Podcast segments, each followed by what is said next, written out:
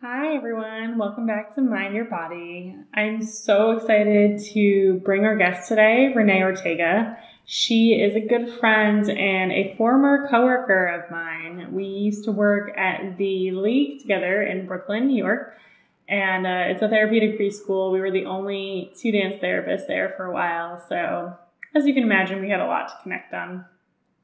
But today, she brings so much value, um, so much importance to this conversation about intercultural communication and awareness.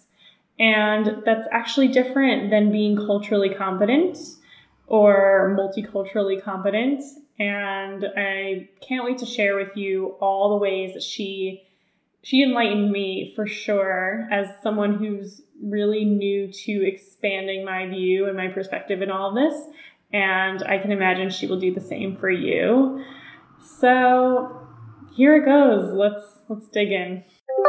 This is Mind Your Body, a dance movement therapy perspective on the integration of our emotional, cognitive, physical, and spiritual aspects of our being into one more aware and whole existence. Hey, Renee. Welcome to the podcast. And we've been trying to do this for a year or so, so I'm really excited.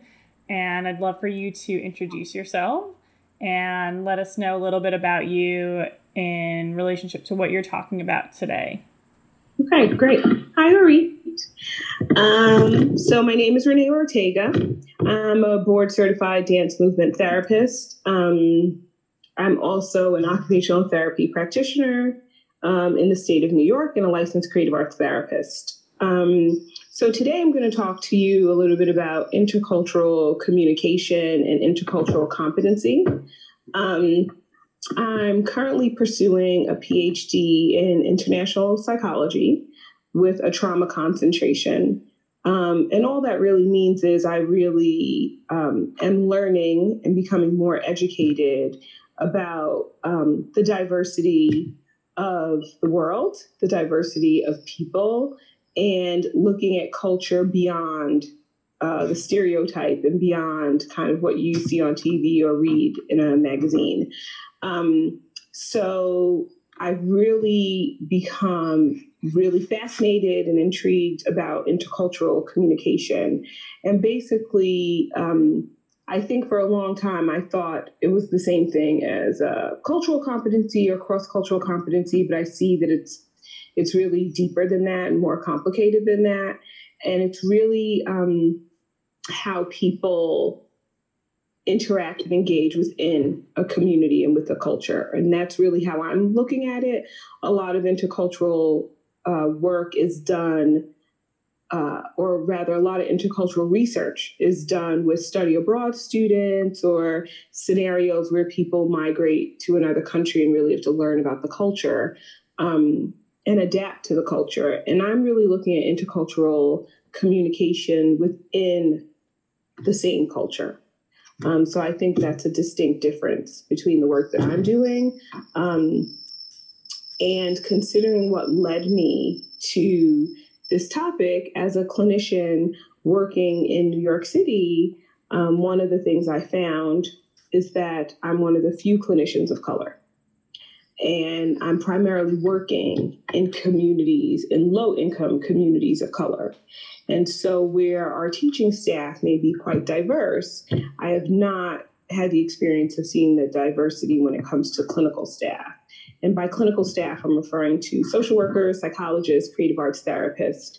Um, and I really have been curious about that for many, many years. I've been curious about how cultural competency and life experiences impact our choices and decisions in cl- as in clinicians. Um, and I've really been curious about how much work people do beyond graduation to really learn and be prepared to work with diverse communities and cultures. And that's really what motivated me to do this work. Um, and then in my studies as a PhD student, I've really be able to chisel away and better understand that this is intercultural work. Hmm. So you're saying there's a distinction between multicultural competency and intercultural communication or education. Yeah. And um, could you give some quick examples of like the way that a family does such and such, or you know, like what what are some examples we can relate to? Um, so, for example, let me start by saying, um, or rather, defining intercultural communication.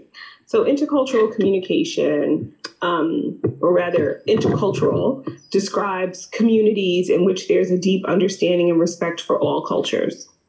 And intercultural communication, to go a step further, um, focuses on the mutual exchange of ideas and cultural norms and the development of deep relationships. And then to take that to the next level, intercultural competency is the ability to think and act in an interculturally appropriate way. And so I think a lot of times we mix this up with multiculturalism or cross cultural. And so I will also define multicultural.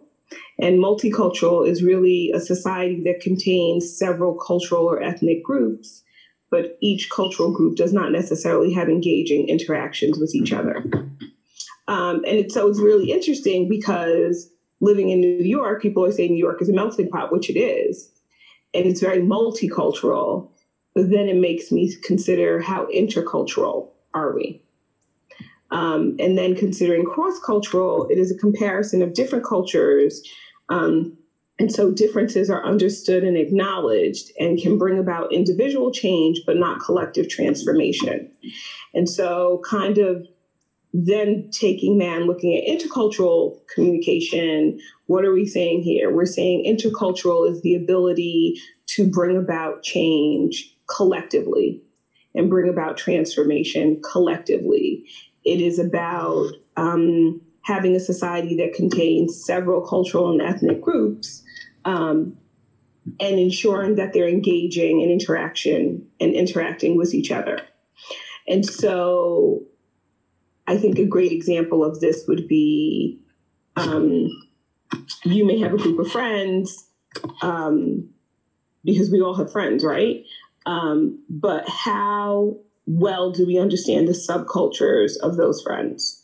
Um, so the subcultures of intercultural um, factors are like economic, gender, education, work, social, ethnic. So you may have friends who are your work friends, but what do you share and what do you know about them beyond that work environment?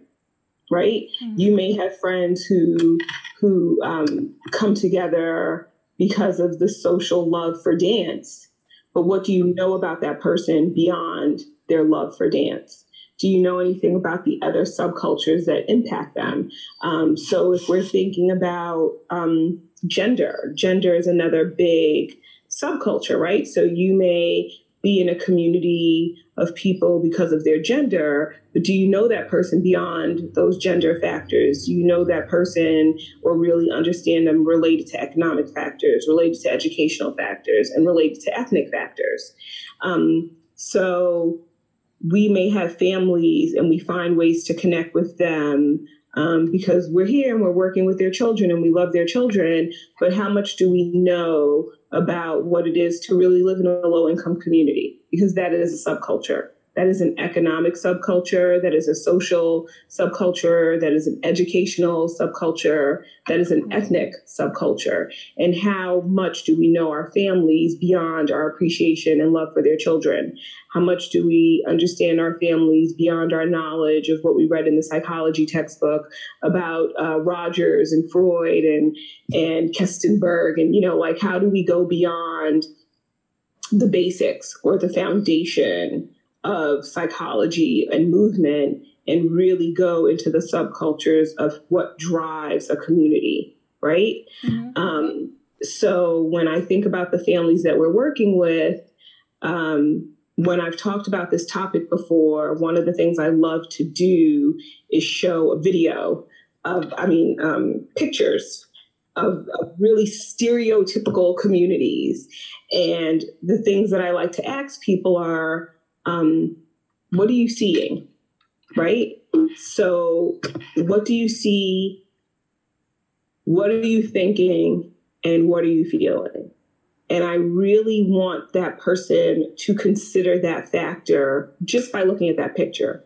And the reason why that's important is because in this time and age, it's a really volatile time that we're living in. So I feel like people are in a situation where they have to pick sides, right? You can't be in the middle. Mm-hmm. You can't show an appreciation for anything about someone without being for that person. And so the example I love to give is like, oh, Donald Trump's really wearing a really nice suit. What? You like Donald Trump? This is crazy. I just said the man was wearing a nice suit. You know what I mean? So how are we able to kind of look at things on a broader spectrum? And I feel like you can't even say that in a certain room because people would be like, that's not acceptable. That means you like him. That means you're for him. That means you support him. No, it means that I'm open to a conversation. It means that I'm open to seeing someone um, beyond being a dancer, that I'm open to seeing someone beyond their gender, that I'm open to seeing someone beyond their educational or economic scenario or situation or circumstance. Um, right. And I think if we're able to have these conversations about what we're seeing and what we're thinking and what we're feeling, then the real work can begin to happen related to competency. But the only way for that to happen is for people to feel safe. And this is the struggle is having these conversations in a diverse, safe space. Right. Well, I know you wanted to talk about the therapeutic relationship, which mm-hmm. we we do as much as possible for to create that as a safe space. Yes. So what how do we I heard you say a lot of like how do we? So how do we do that in a therapeutic relationship? So I think the first step is creating that therapeutic relationship for ourselves. So, in order to really be able to support our clients, we need to be able to have these conversations ourselves. We need to be able to be honest about what we're seeing, feeling, and thinking. And we need to be open and honest about receiving feedback about that perception and receiving a better understanding about what it is that we're feeling. Um, so I present this idea of a continuum, right? And thinking about how we can move forward, I think about the continuum. So we need to consider that intercultural competency is a key capability for working and living effectively with people from different cultures. Um, we need to realize that intercultural competency is essential for transcending ethnocentrism and establishing effective positive relationships across cultural boundaries, um, both internationally and domestically. And most importantly, as healthcare professionals, our job is to recognize that intercultural competency is about making a diverse environment an inclusive environment. So we may have the diversity, but do we have the inclusion? Do families feel supported? Um, so this is this is kind of my philosophy on the continuum, and this is kind of where we stand. And our goal as health professionals is to be in the middle so if we think about a continuum, there we're at the extremes, right? So on one extreme, this is my my scale, mm-hmm. right? We have dominant, non-dominant, and I feel like as health professionals, we're in the middle, right? So our left and our right side. So on the dominant side, we have wealth, we have education, we have opportunity, we have support, and we have resources and again, this transcends all of these subcultural factors, right? So, uh, wealth and education, opportunity and support transcends gender, transcends ethnicity, transcends tons of things, right? And then on this non dominant side, we have poverty, we have uneducated, we have lack of opportunity, we have no support system, and we have lack of resources. And this is where our clients are. They're either on this dominant side or this non dominant side. And, you know, as a clinician working in New York, um, providing services for OT and dance therapy, I've worked the spectrum of families who have wealth, who have education, who have opportunity, who have support and have resources. Right? Mm-hmm. Um, and I've worked with that family, that non-dominant fam, non-dominant family that is living in poverty, is uneducated, and lacks opportunity, doesn't have support, and doesn't have any resources.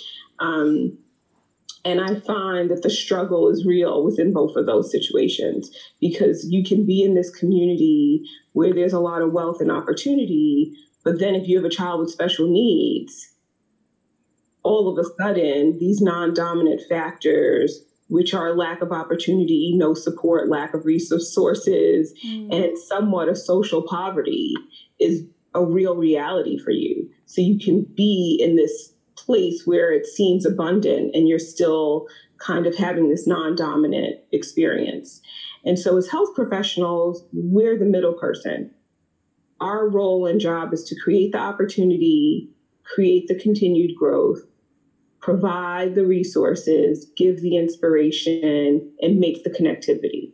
And we want to bridge those two worlds.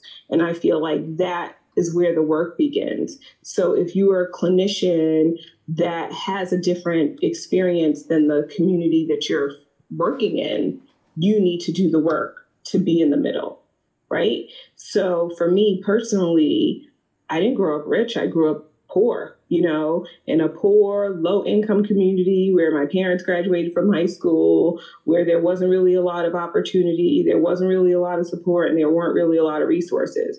And that still is so much a part of who I am or like what I understand and experiences. So when I started working as a clinician, um, even though I'm this clinician and I have this education and I'm providing services, I found it really hard to work in wealthy communities mm-hmm. because I didn't understand a lot of the social factors that needed to exist for me to work in this community. And I felt a lot more comfortable working in communities where there wasn't a lot of resources, um, where people didn't have a lot of opportunity. Like that just felt great to me. I felt like I understood what I needed to do and where I needed to be. And I found myself really struggling and having a lot of conflict when I was working with these wealthier families that had expectations that I obviously felt like I couldn't meet.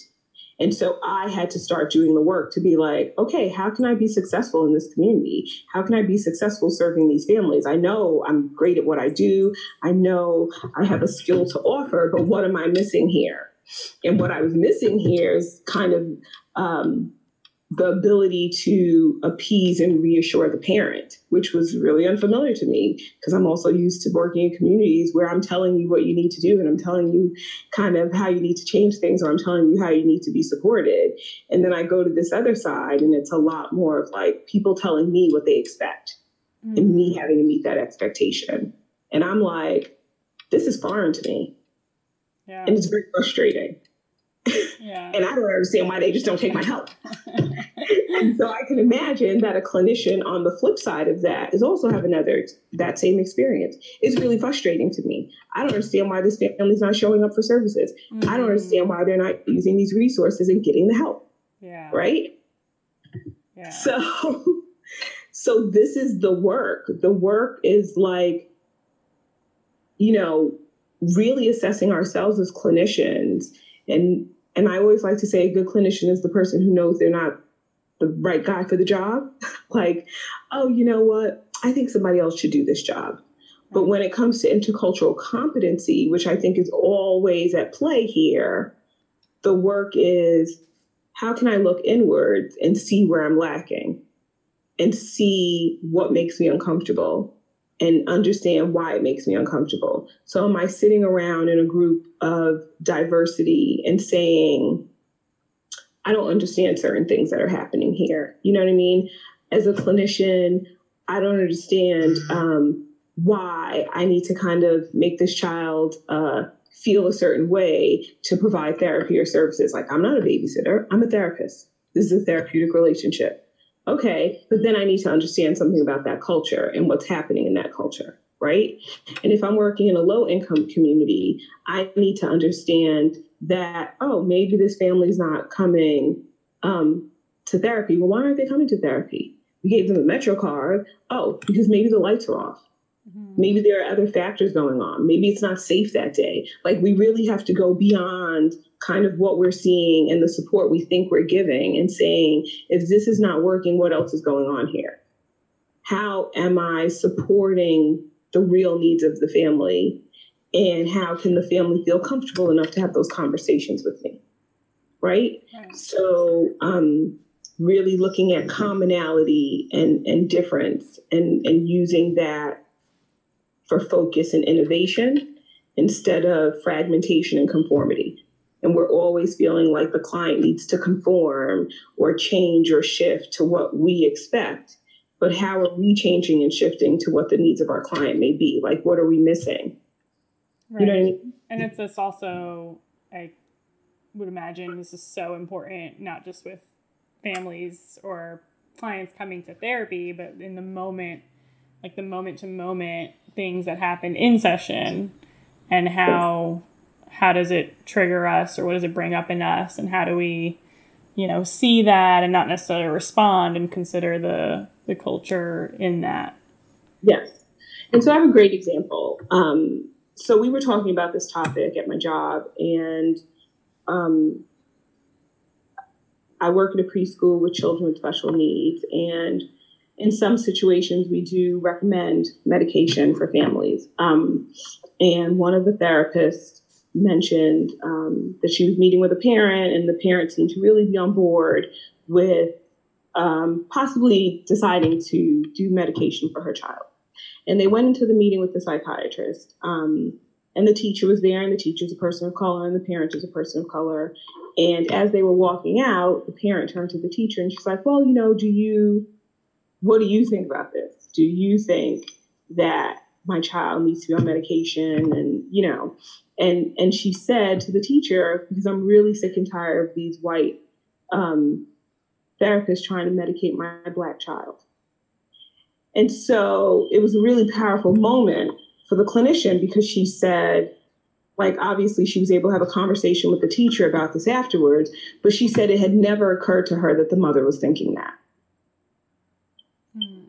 And so that's really interesting, you know, and I think like these are the conversations that we have to start being comfortable having because there has to be a moment where we do become comfortable with having that conversation. And there has to be a moment where we do consider that scenario that we do consider um, that I'm a white person and this person may have an opinion or idea about me as a result of that. And am I comfortable having that conversation with them? And it's not to say that's always going to be a factor or that's always going to be an issue for a family, but I think it's important to consider that. And this is definitely something that I think as a clinician, when I walk into uh, a waiting room and I have a family and I'm the only clinician of color and I'm working with this very wealthy non family of color, there are going to be some impressions about who I am. And if I'm not willing to have that conversation, or if I'm not willing to consider that they're going to be thinking, I might be abrasive, I might not be a good partnership for their child, um, I may not support the needs of their family. Like I think about that, and I think about that because I've been in situations where I know that's a factor. I've been in situations where I know that comes up.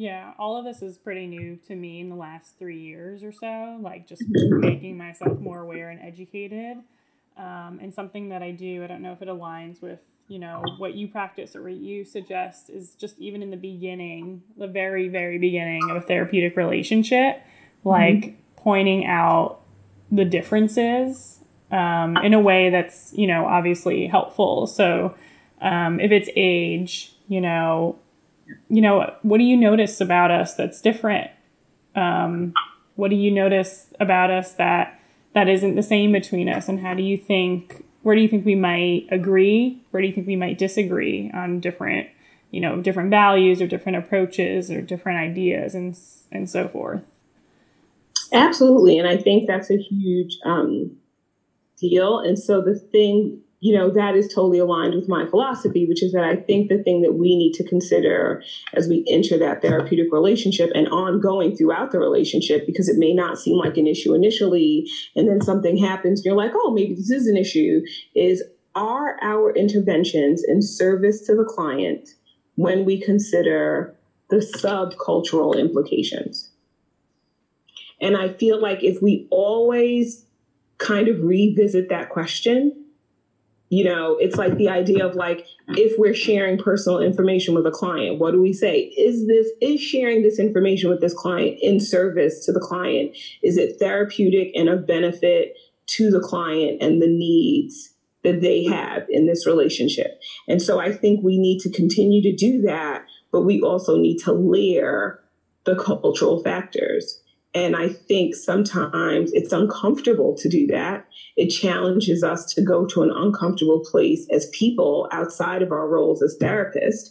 Um, but it's important to recognize that. You know what I mean? And it's important to consider that in the therapeutic relationship, um, especially to bridge the relationship. And so it's not that you walk in and you have to always say that. And and we did have this conversation once with a group of saying like, is that helpful? Is it helpful to kind of say like, I'm a woman and, and you're a male. I'm I'm black and you're white. I'm old and you're young. Like, do you have to do that if it's not presented as an issue? And it's like, you don't have to. I think as clinicians, we have to do what works for us. But if you find that it's something that's coming up a lot for you, if you find that it's of service to you to address that off the bat and kind of get that out of the way, if you find that that is something that you're not so aware of, so you do have to be more transparent about initiating that in the early stages of the relationship, then I think it's important to know that about yourself.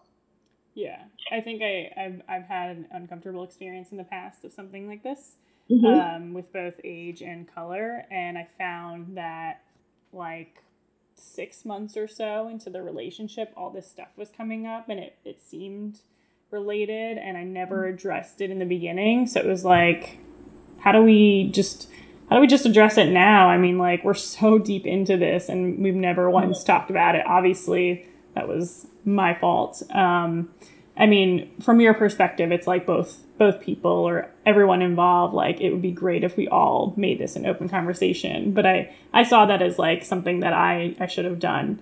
And so then when we're already in the thick of the you know the issues that were going on in the relationship, it's like now you're bringing this up. I mean, no one said that, but it's that's what it felt like. No, that's not what it is. Don't just blame it on on my age, on my race. Like this, this is you, and you're disappointing me. Like this is client yeah. talking to me. So mm-hmm. yeah, I guess like for me, it feels right to like address it in the beginning, and of course as it comes up as well. So it's not just like, oh, now this is an out kind of thing.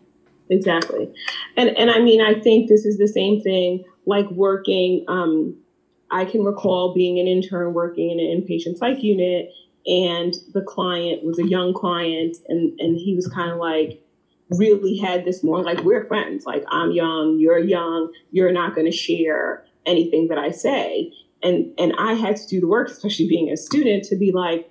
Actually, I'm here in the role as clinician. I'm here in the role as a professional. And so anything that you share with me, I will be sharing and bringing back to my supervisor, bringing back to the team. And so I think even in those moments where we're seeing a similarity, we have to be clear that there may still be a difference. You know, um, so if it's related to age, there may still be a difference. I'm working with families of color. I'm a person of color. Do I think that that in some ways this enhances um, the relationship that I have with certain families? Absolutely, I do. But do I also need to recognize that there are still differences between me and those families? Yes, there are. You know what I mean? And do I have to also work hard to just not be like, oh, we're the same? Like you're telling me a story and I can relate to that and we come from the same neighborhood and you live around the corner and you know. And I think it's great. I think we do need to work um, from this place of commonality and it's a great place to start. Um, it's a great place to kind of break the ice and and bridge the relationship for those more difficult conversations and build a rapport for those more difficult conversations.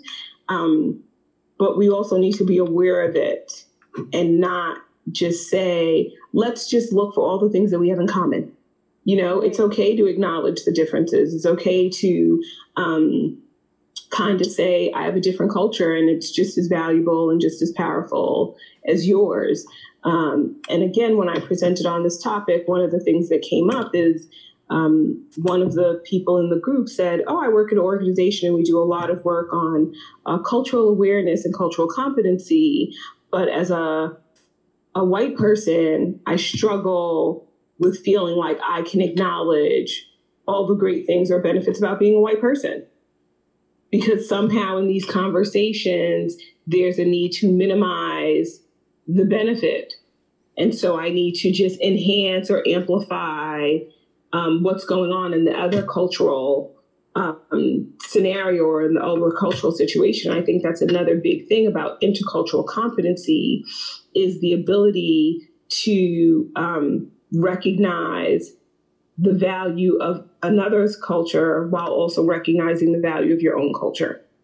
You know, and a person who is fully interculturally competent, who's at the high end of, of um, the spectrum. So when you're considering um, some of the assessments in intercultural competency, they're looking at people who have more of a monocultural um, demeanor or level versus someone who has an intercultural level. And so adaptation, when you're considering um, the IDI, which is the intercultural development inventory, adaptation is the highest level of intercultural competency. And it really is someone who is able to recognize the richness and power of their own culture while recognizing the richness and power of another culture. Mm. You know, and, and so I think that's what we're always working towards. And that's what we're always kind of considering as we're doing this work. Not that I need to minimize what I bring to the table, but how can I acknowledge what I bring to the table while also recognizing what you bring to the table? Yeah, that's such a great point. I didn't even think about it that way, but like, you know, when you were saying that, I was like, yeah, I do that. mm-hmm. I didn't even think about that, those two layers, you know, well, there's probably more than two, but just that, you know, that both of those things integrated. Yeah, mm-hmm. that sounds great. Yeah. so have... kind of just um, considering, kind of going back to your point too, like where do we begin as we um, you know, step away from ourselves and take it more to the client um, therapist relationship is acknowledgement of all cultural groups. So, prepping for the complicated dialogue, like you said, um, was consideration to cultural frameworks, using um, friendly topics and efforts to kind of, you know, bridge the gap, kind of looking at those similarities to bridge the gap. It opens the door um, more readily for things that may not be similar um, activities and interventions that em- emphasize common humanity or common organizational goals. Um, and then efforts to increase cultural self awareness. Again, I can't stress enough uh, the idea that I have a culture that matters and others have a substantially different culture that matters also. Yeah. Yeah, that's great. Mm-hmm. Um, mm-hmm. We got to wrap up soon, but I'm wondering if you have like three starting steps, like something like three very simple starting steps so like getting, mm-hmm. you know, working towards this? Mm-hmm. Um, I would say, again, really trying to find the communities that support safety and diversity. I think we work to create that in our sessions and in our um, practices, but how often are we looking to find that and create that for ourselves as clinicians? Um, and I really think that's such a huge starting point because if you're only sitting in a room with people who have the same perspective as you, there's no growth there. Um, and so I think it's really important to try to find those communities that exist. Um, I think it's also really important to be honest with yourself and start doing the work with yourself um, because then you start learning and developing the ability to have those conversations beyond yourself. So how do i you know like if you're if you're confronted with an uncomfortable situation as you mentioned with a client how are you doing the work behind the scenes outside of that session to confront and further understand what happened in that session right? So if, if working with a particular tr- client triggers something for you, what work are you doing outside of that session to further understand that? Mm-hmm. Is it just an isolation to that client? Or is there something happening on a subcultural level that you need to process further? Um, and then I think I would say continuing to do the work and kind of recognizing that we never stop learning. And so, how are you working beyond those isolated client experiences to really broaden your understanding and comfort with the other, whatever that other may be? How are you really working um, to be in that middle place as a health professional and be in that middle place as a person? How are you doing the work to manifest opportunities, um, sustain growth, create resources, um, manifest and support inspiration, and bridge the gap of connectivity between the dominant and non dominant factors? Yeah. That sounds really great. It's not. It's not it's easy work. work. It's not yeah. light work. Yeah. It's, it's... You know, I think you have to invest um, in this work and invest in the process and really commit to doing the work um, because it's lifelong learning, really. Yeah, and it's like you almost opening up a jar after, like I just I was saying before.